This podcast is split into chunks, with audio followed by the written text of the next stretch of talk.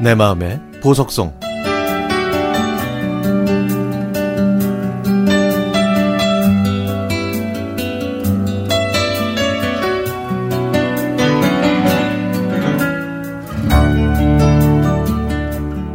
저는 30년 전에 결혼했습니다. 시댁은 시골이었지만 저는 도시에서 태어나고 자라서 벼에서 보리가 나온다고 생각할 정도로 시골 생활에 대해서는 일자 무식이었죠. 만난 지 5개월 만에 남편과 결혼하고 속리산으로 신혼여행을 갔는데 시댁이 멀지 않아 먼저 시댁으로 갔습니다. 저희가 한복을 입고 절을 올리는데요.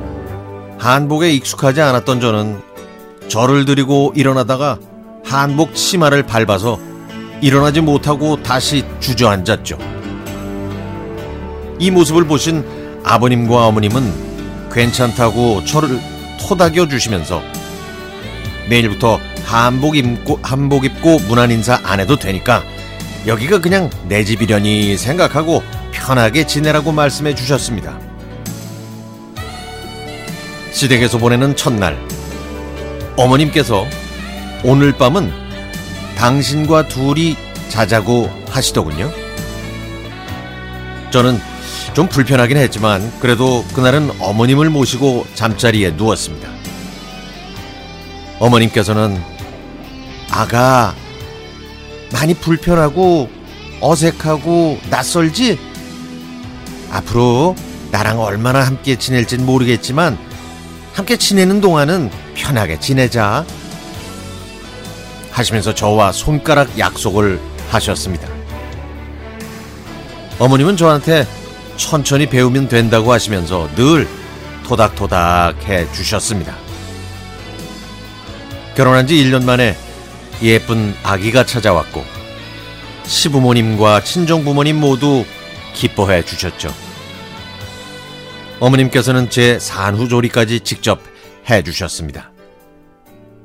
그리고 18개월 후에는 예쁜 딸을 낳아 시부모님께서는 사랑스러운 손주들을 보시는 재미에 웃으시는 날이 많았습니다.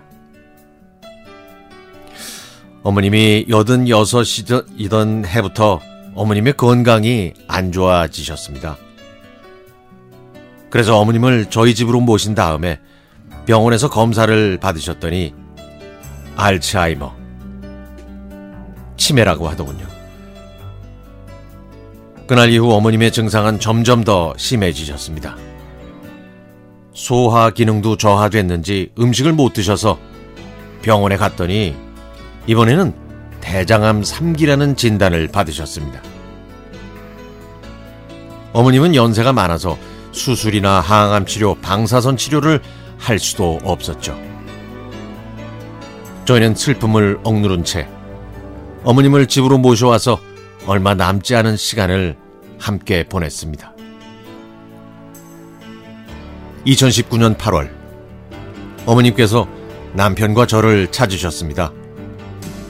그리고 남편과 제 손을 잡으시고는 그동안 고생 많았고 고마웠다고 하시더니